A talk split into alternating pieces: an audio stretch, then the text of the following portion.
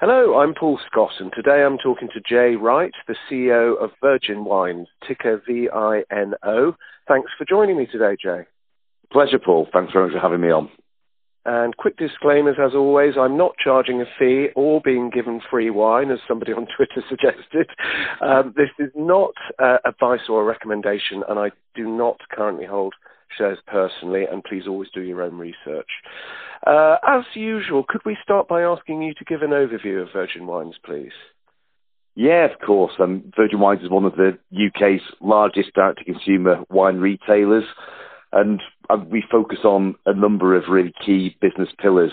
First of all, customer acquisition and bringing in large numbers of new customers at low cost, which are high quality, that deliver high levels of payback.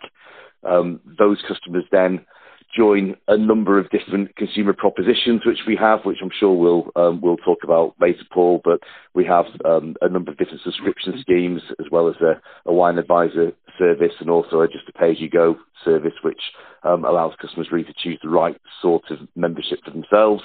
That in turn then delivers high customer retention rates and high sales retention rates. And then we have a unique sourcing model as well, which helps us to maximise our margins. So the way we buy wine is really fundamental to the whole business model. On top of that, we have a growing B2B commercial arm of the business, which is performing extremely well. And all of that ensures that we can deliver industry-leading EBITDA margins and maintain a really strong balance sheet. Great. I saw your recent webinar for year-end June 2022 results, which was really good. So thank you for doing that. That's on Investor Meet Company. So I'll try not to duplicate what was said on that in this interview. But let's talk about the sector, first of all, because you've got a number of competitors, which you mentioned in your AIM admission document, like Naked Wines, is it Laithwaite's? Yeah, Laithwaite's, and the Wine Society. So that does make the gross margins quite tight. So you might have you've sort of half covered this already, really. But where do you see your competitive advantages in particular? Yeah, well, I think the business. I think the fact that we deliver the kind of EBITDA margins that we do, which are so much further ahead of our competitors, probably shows that there is a competitive advantage within the actual business model, and it is around bringing in customers at the cost that we bring them in, because obviously the higher that costs you, then the more difficult it is to get return on investment and the relevant lifetime value out of those customers. So low acquisition costs are essential, and then obviously retaining customers and keeping them loyal for many years to come. Rather, we've always wanted a business that's a bucket rather than a colander. And when you put lots of customers into business, you want to stay for the many years to come and really love the service and the wines and the quality that we offer. And that, I think, that's what we work really hard at, and that's what we've done for the last 22 years that I've been involved in this. And hopefully, along the way, we've learned how to do that really well, which is why it pays dividends now. Yeah, interesting. And following on from that, I think you've covered this in the past, but I can't remember what it was. But using of the Virgin brand name, what are the costs and the benefits of that? Well, in terms of the cost, we pay. We have the brands under license from Virgin Group, which happened back in 2005, and we pay a percentage of revenue to the Virgin Group for the use of the brand. Obviously, the benefits are, I think, you've got a global iconic brand that's, I think, is highly trusted, and obviously there's lots of partnerships with other parts of the Virgin business, other parts of the overall Virgin business, which we find extremely useful. So I think there's lots of benefits, and I feel that obviously, well, any brand is going to have its detractors as well as its advocates, but I'm still a firm believer that the Virgin brand is a net positive rather than anything else, and we're certainly extremely proud to be part of the Virgin Group overall, and we think we get a lot of benefits from having the brand name. Yeah, I think that's right. I mean, certainly I perceive it as a good, like you say, a quality brand. I mean, a couple of people have mentioned to me though recently that the advertising for the airline, Virgin Airlines, seems to have gone sort of ultra woke, and I'm just which some people like, some people don't. So I'm just wondering, how does that fit with your demographic, which I assume is probably middle-aged to older people? Yeah, well, it's wide. We've got a really wide-ranging demographic, and in fact, about 15% of our customer base is under 30. So actually, you know, we've got a really wide range of customers, and I'm sure we've got a very wide range of customer views, as any large business, you know, with a large customer base will have. To be honest with you, I actually haven't seen the latest version of Atlantic advert, so I can't really comment upon that.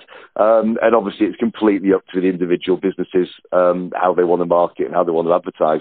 All I say is, overall, I think that all the things that Virgin are doing. I mean, I've always loved the disruptive element of Virgin as a brand, and the ethos of doing business the right way, and of trying to, you know, change how you do things for the better all the time. And I think that I think that we've tried to keep that ethos of working out what are all the frustration points that there can be within the customer journey that someone might have with us, and how do we eliminate all of those every single step of the way so that the customer gets the very best experience, and putting that consumer at the heart of all your decision-making processes, I think is kind of at the heart of what the Virgin brand stands for, and it's very much what we try to implement on a day-to-day basis.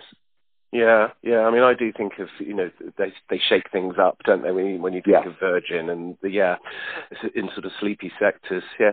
So now the obvious question that everyone's asking you at the moment is that with the macroeconomic picture being the way it is, and the consumer downturn and retrenching, isn't a wine subscription one of the obvious first things that people would cancel?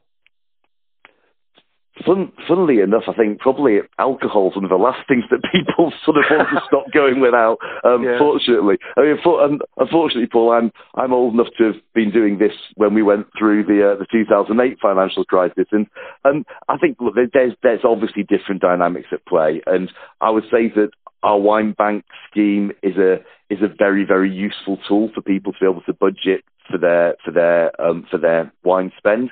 So the whole point of wine bank is that you can spread the cost of buying wine by saving an amount each month in your wine bank account. So, you know, you can put anything from £15 a month in up to £100, and for every £5 you save, you get £1 from Virgin Wine, so a 20% interest rate on your money that you can then go and spend on wine. So being able to save little and often to be able to build up the amount that you want to buy for wine as and when you get round to obviously wanting to buy a case, I think is a really good way for people to also budget, particularly in these times when, you know, probably paying £100 straight off for a full case of wine might feel like quite a big ticket item in one go. And the fact that people get that 20% interest as well, I think represents great value, you know, and free delivery as well on Wine Bank, which I think is why that 130,000 customer base that we've currently got on Wine Bank has remained so loyal. So I think that you know, we've got a great scheme to be able to counter some of the issues that the consumer discretionary elements you've talked about sort of places pressure on us. I wouldn't suggest for a second that we're immune to what happens within the macro environment, because obviously that's not the case.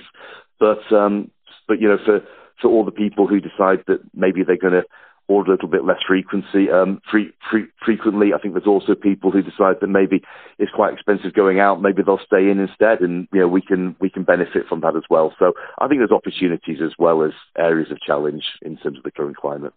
Yeah, that's interesting, because I mean, I must admit, I'm finding going to the pub, you know, and paying £5 plus for every drink, and eating out is very expensive now, isn't it? So, yeah, you can see that people might stay at home instead, or preload with some Virgin wine before they go out to a restaurant. Indeed. Yeah, I mean, is that what you experienced in 2008 then? Yeah, I mean, we actually did quite well over the 2008 period, so we were pleased with the growth that we saw over that period, and I do think, let's say, that sort of dynamic of people deciding to stay in and socialise with friends at home rather than all going out to eat and drink. I'm sure people are going to want to go out and eat and drink still. Of course, we all do. But you know, there's sometimes just that extra option of staying in instead, and I'm sure people will take that up. And especially with all the Christmas festivities coming up at the moment, maybe people just decide to do a little bit more socialising in the home environment, and that maybe bodes well for us over the next couple of months. Yeah, well, that's interesting that you can demonstrate that you did okay in 2008, isn't it? But that's fact and not sort of aspiration. So, yeah, that's encouraging.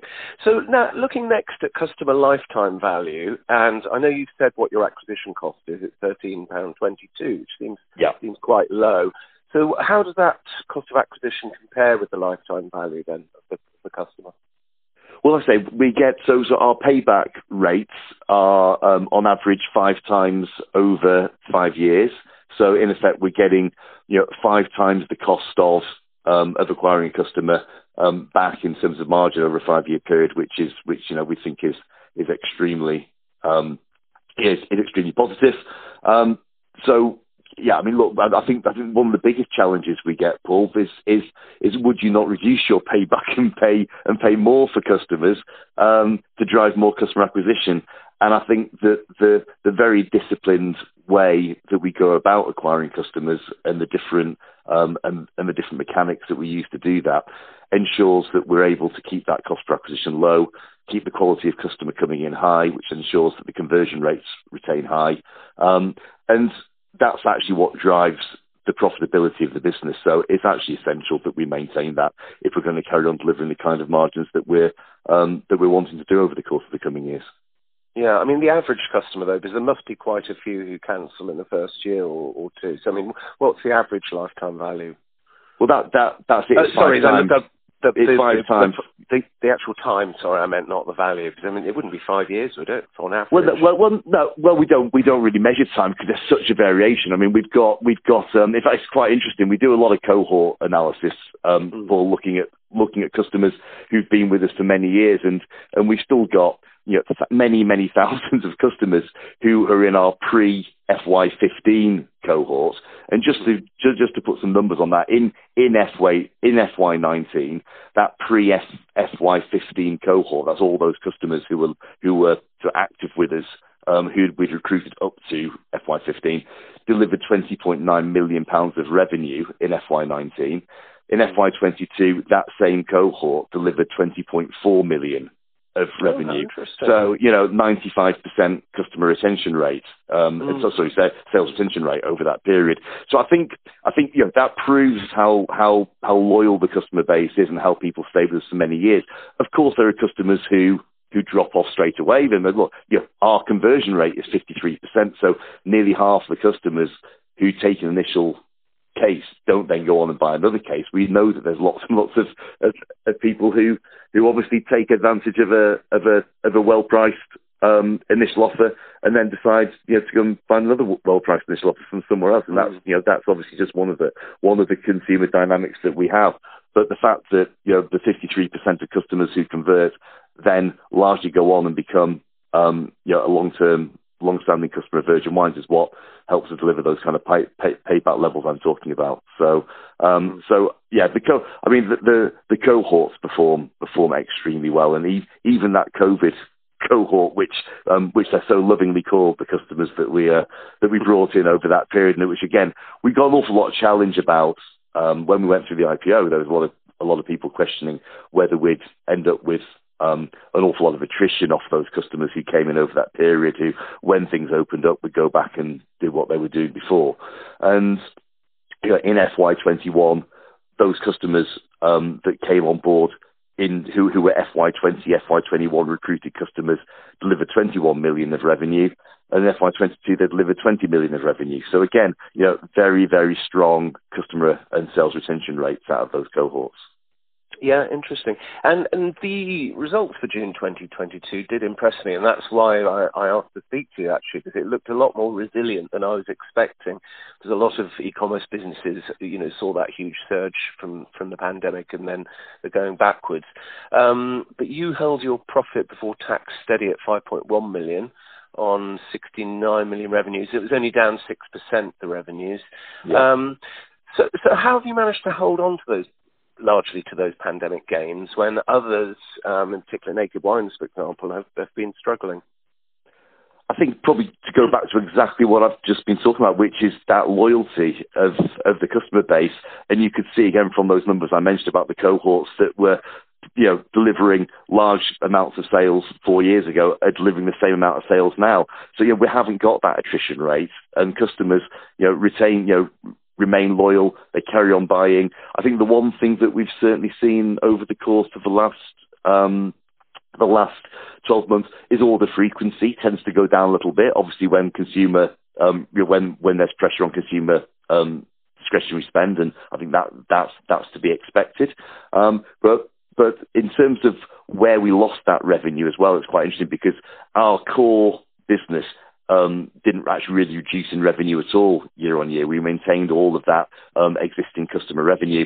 Where we lost a little bit was on customer acquisition, because it did scale back the amount we were doing on that, just because as the trading environment changes, so our decision making in terms of marketing investment changes a little bit. But so our customer acquisition revenue went down a bit, and our gifting side of the business, which was by far the single biggest beneficiary of the COVID lockdowns.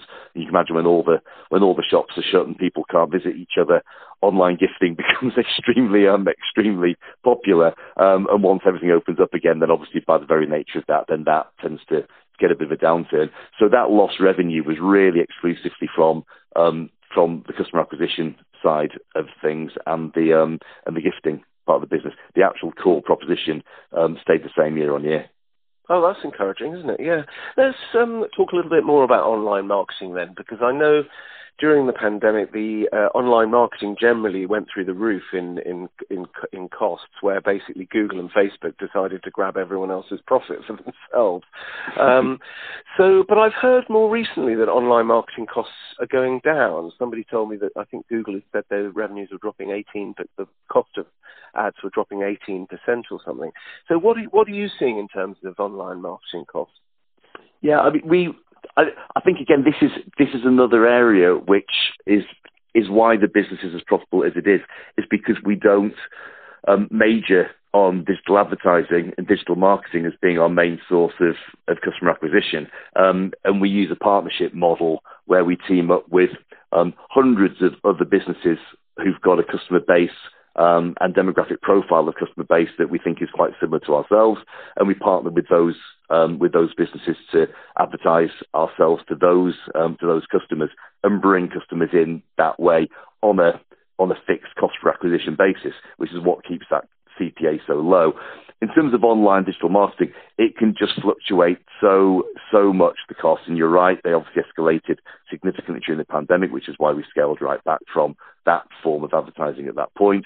We have allowables that we're willing to pay in terms of a cost per acquisition through our digital channels, and we just manage that on a day-to-day basis, and we never go above that allowable. So it doesn't overly affect us how the costs change, because we're never going to go over a level that we're happy to spend on each customer acquired through digital channels, and whether that be paid search, shopping, native advertising, programmatic, social, all those different forms of bringing customers in through different digital channels.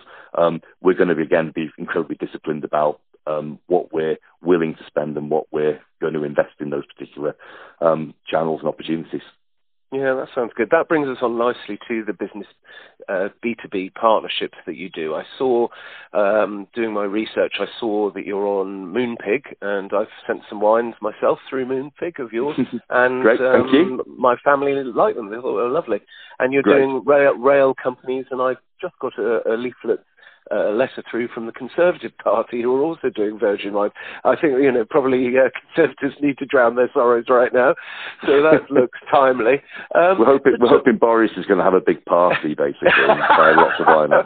Yeah. So talk us through these partnerships. Are they worthwhile financially? Are you looking to make margin on those sales, or are they more a way of attracting new customers? So both of those things. So the Conservative Party offer that you've talked about is an offer that's going out to the Conservative Party sort of membership base and affiliate base, and that's an offer for those members to hopefully get a great deal on a case of wine, and that brings them into our sort of direct to consumer world and into either our wine bank scheme or one of our other subscription schemes, or let's say the pay as you go service. So that's how those sort of partnerships work. The other ones you've mentioned, which is the Moonpig and the train companies and things, that they are they're part of the commercial business, which I think I mentioned at the very start, which is a blooming and blossoming part of our business, and that's just around sort of tying up with businesses who are obviously wanting to either use our products for their own customers. So Moonpig is a great example of that, where we started off, I think it was last October, where we just supplied a handful of different wines to Moonpig, which their customers could then attach to a card and send out as a gift as well. That relationship has blossomed extremely positively over the course of the last 12 months. We I think there's two businesses there that are really well aligned, both in terms of sort of in a non-competitive basis, but also who can work and supplement each other's business strategies extremely well. And that turned into a situation where now we almost have a store-in-store concept within Moonpig, where you've got Virgin Wines at Moonpig within their website. There's over 70 different wines and sort of champagnes and the like that people can choose to attach to all of their cards. And it's been a brilliant concept. It's been really successful for both parties, and we're really excited about how we can continue to scale that relationship with Moonpig over the coming months. The train company's a little bit different with LNER, Avanti West Coast, and with Great Western Railway. Again, we're supplying the wines for the trains so that their customers can hopefully enjoy a lovely bottle of wine or glass of wine when they're on their travels, and that's how that works. So we see a lot of opportunity to scale what we do within the commercial part of the business, but similarly lots of scale in terms of partnerships that we're doing from a direct to consumer basis. And it would be amiss of me to not mention that we've just agreed a really exciting new partnership with Saga, so we're operating. So it's going to be a Vintage by Saga is the name, which very cleverly which we come up with, which is going to be the name of the wine proposition for Saga members, and we're hoping that we can deliver a brilliant wine service for everyone involved in Saga. Yeah, because they've got a huge customer database, haven't they? So, presumably with these partnerships, without giving away anything commercial, presumably you're paying the brand a commission per sale, are you? Is that how it would work? Yeah, on the customer acquisition side of things, so on those partnerships, then we tend to pay a sort of a bounty, in effect, of an amount of money for each customer that we acquire through the activity that we do with that particular partner's customer base, and therefore, if it works really well, then everyone does really well. If it doesn't work as well, then obviously we don't pay for those customers. So that's the way that it works. But generally, those partnerships work extremely well. We think it adds a lot of value to the actual to the brand that we're working with as well, and I think that most brands we work with feel the same way, and that's why we tend to be able to work with the same sort of people year after year as well. Yeah, good stuff. And then obviously another obvious topical question, inflation. I saw that you said you're guiding revenues to be flat for the current year, June 23, but the EBITDA margins squeezed a little bit from 9%. You're guiding now to 8%. So, yeah. So you I think you said that you're not able to fully pass on all of your cost increases. So why is that? Mainly because there's so many. So the cost of glass has gone up substantially. The cost of shipping has gone up substantially. Obviously, courier costs go up. Packaging costs have gone up. There's a lot of things to do with the actual cost of the actual cost of product that goes up. And we do manage to mitigate the vast majority of that through the different sort of levers that we can pull.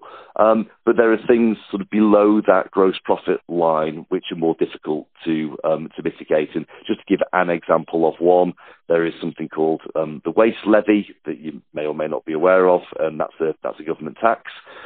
And we and that's in effect a tax that we pay to go towards recycling of goods that we bring into the UK. So glass, packaging, anything metals like the capsules, etc.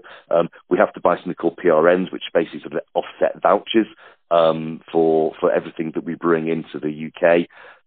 On glass, that was £25 a ton. If I go back about 18 months, it's now £250 a ton. So, you know, our waste levy charge for this year will have gone up by roughly £300,000. And there's just, it's just a tax that you can't do anything about. So there are costs that are just very difficult to mitigate in normal day-to-day trading. So, we're still very pleased that we're able to deliver aiming to deliver an 8% EBITDA margin. We think that's still industry leading by some way. Yeah, and most of that translates straight through into profit as well, doesn't it? Because you're quite capital light, effectively, so not much fixed assets and so on. Yeah, and no interest as your net cash position. So yeah, okay. I mean, I think generally, I can't speak for everyone, but I think most private investors seem to, I certainly do, prefer companies to quote adjusted profit before tax rather than EBITDA. We're generally suspicious as a group of EBITDA, but in your case, there's no need to be because it nearly all translates through to profit. So that's just a bit of feedback there, more than a question. Now, your balance sheet, that passes my strict testing. It looks really healthy, and you've got plenty of cash. And you benefit from the customers paying up front, saving up money in the wine subscription scheme. Now, you ring-fence that cash as well, don't you, which I think is very ethical. Yeah, I mean, as far as we're concerned, the money that customers save with us for their future purchases is their money. It's not ours. It's not ours until they spend it on wine, and as such, that's in a separate ring-fenced account. It's completely safe. If customers ever want that money back, they only have to phone up and they can have their money back. And it's not something that our competitors do, but we do separate that money out, and we don't use it towards our working capital to run our business. It's not our money, it's our customers' money. And as such, we believe it should be ring-fenced and kept separate. Yeah, good for you. That's refreshingly transparent and ethical, I think. So going forward then, in terms of strategy, what's your priority going forward? Is it driving profits or driving growth, paying dividends, acquisitions? Obviously open to all sorts. I mean, growth and profit are always going to be aspirations for the business. We are profit focused. We've never wanted to grow at the expense of profit. We're probably a bit old fashioned like that. We think that good businesses deliver profit, generate cash, and have a really healthy balance sheet. And we think that having that allows us to do things with that cash moving forward that then allows us to grow further. So we tend to think of it in that cycle: generate profit, generate cash, grow on the back of that rather than the other way around. And I think what that does is give us options. So right now we get a lot of opportunities to see IMs from different businesses. I think there's a lot floating around. There aren't a lot of the sort of quality which would make a sort of jump at an opportunity right now. I think, it'd have to be the right opportunity, but we've always got our eyes open. And if we felt that we could find acquisitions which would be profit enhancing, add real value to the overall Virgin Wines business and make strategic sense, and obviously we'd be keen to look at that. We're keeping our options open, and we have current board topics actually around things like dividends and share buybacks and stuff like that, because we obviously have got cash. So those are ongoing conversations which we have. But I think the nicest thing, Paul, is just that I think solidity of business is so important in the current climate, and being debt free and having a good level of cash on the balance sheet just gives us options to be able to take advantage of opportunities when they crop up, whatever they should be, whether that be investing in the core, M&A, dividends, buybacks, whatever that might end up being strategically the right thing to do. Yeah, so everything's on the table then, effectively. So now, thinking about the IPO, I mean, I think obviously with hindsight, the IPO price I think was much too high, and I think it was a private equity exit as well, isn't it? Which often seemed to go wrong.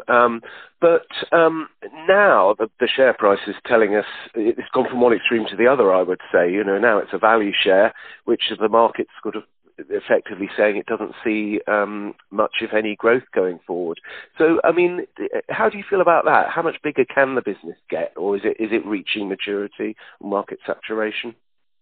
Yeah, I mean, it's nowhere near that. I mean, we increased our market share from from 6.1% to 8.4% in the last 12 months. That's still a small amount of the market overall when you think of the headroom that we have to grow. There is a massive amount of room for us to grow within the UK at the moment, and massive opportunities for us to continue to do that. We think that the business right now is probably substantially undervalued. Obviously, over time, the market will decide if that's the case or not. But look, the one thing we can't influence, Paul, is the share price. All we can influence is how well the business performs. And I think if we continue to focus on all of our long-term strategic sort of pillars that we continue to drive, and we continue to grow the business, continue to grow our profits, and show what a resilient, robust business it is that can perform well. As I say, and be resilient when times are quite hard, but also grow and really thrive in times when they're a little bit more positive. Then over time, I'm pretty sure the share price will look after itself. Yeah, and one of the other problems with IPOs I've found is that the brokers tend to be a bit lazy and they just place large lumps of stock with institutions, and then there's then often inadequate market liquidity in the aftermarket. It takes time for some of those holdings to break down into smaller parcels and private investors to find the company. Also, just again, a positive thing is that Librem, who I think are an excellent broker, and they put out really good research, and they share it with us on Research Tree. So that's another positive thing. So listeners can look up broker notes there. Okay, I think we covered all the main topics. So is there anything, any sort of closing remarks that you'd like to cover, Jay? Probably only that I think we've got an incredibly strong business. We've been profitable every single year for over a decade. We continue to lead the way in our sector for profitability. I think we've the business model has proven to be extremely resilient, and at the moment I would say that the shares are exceptionally good value. So I think we've got a great business. If other people think so too, then that's fantastic, and I hope that over time we can continue to grow both in terms of revenue and profit. And we've got more than anything, I love what I do, Paul. I'm incredibly lucky to do something that I love getting up every day and being involved with. And I hope I can continue to do this for a number of years to come. Brilliant. Well, that sounds really positive to me. So thanks very much for your time today, Jay. I really appreciate it, and hope to speak to you sometime in 2023 again. That's great. Really appreciate your time today, Paul. Thanks very much. Thanks, Jay. Bye for now. Cheers now. Bye-bye.